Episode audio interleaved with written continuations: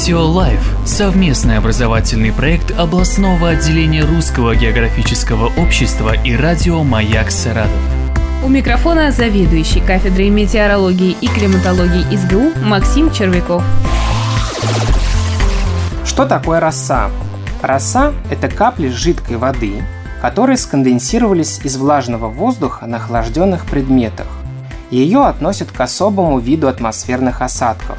Количество выпавшей росы измеряют специальным метеорологическим прибором, который называется рассографом.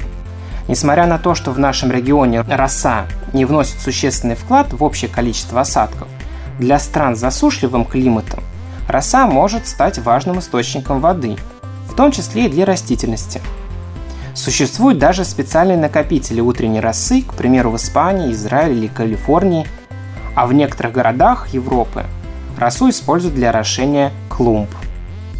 Как же образуется роса? Из-за охлаждения воздушной массы водяной пар конденсируется на объектах вблизи Земли и превращается в капли воды. Это происходит обычно ночью.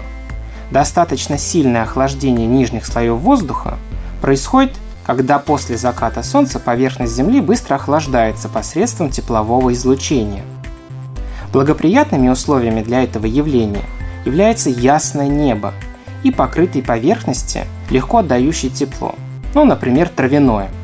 Особенно сильное образование росы происходит в тропических регионах, где воздух в приземном слое содержит много водяного пара и благодаря интенсивному ночному тепловому излучению Земли существенно охлаждается – а температура, до которой должен охладиться воздух при данном его влагосодержании, чтобы водяной пар достиг насыщения, называется интересным термином – точкой росы.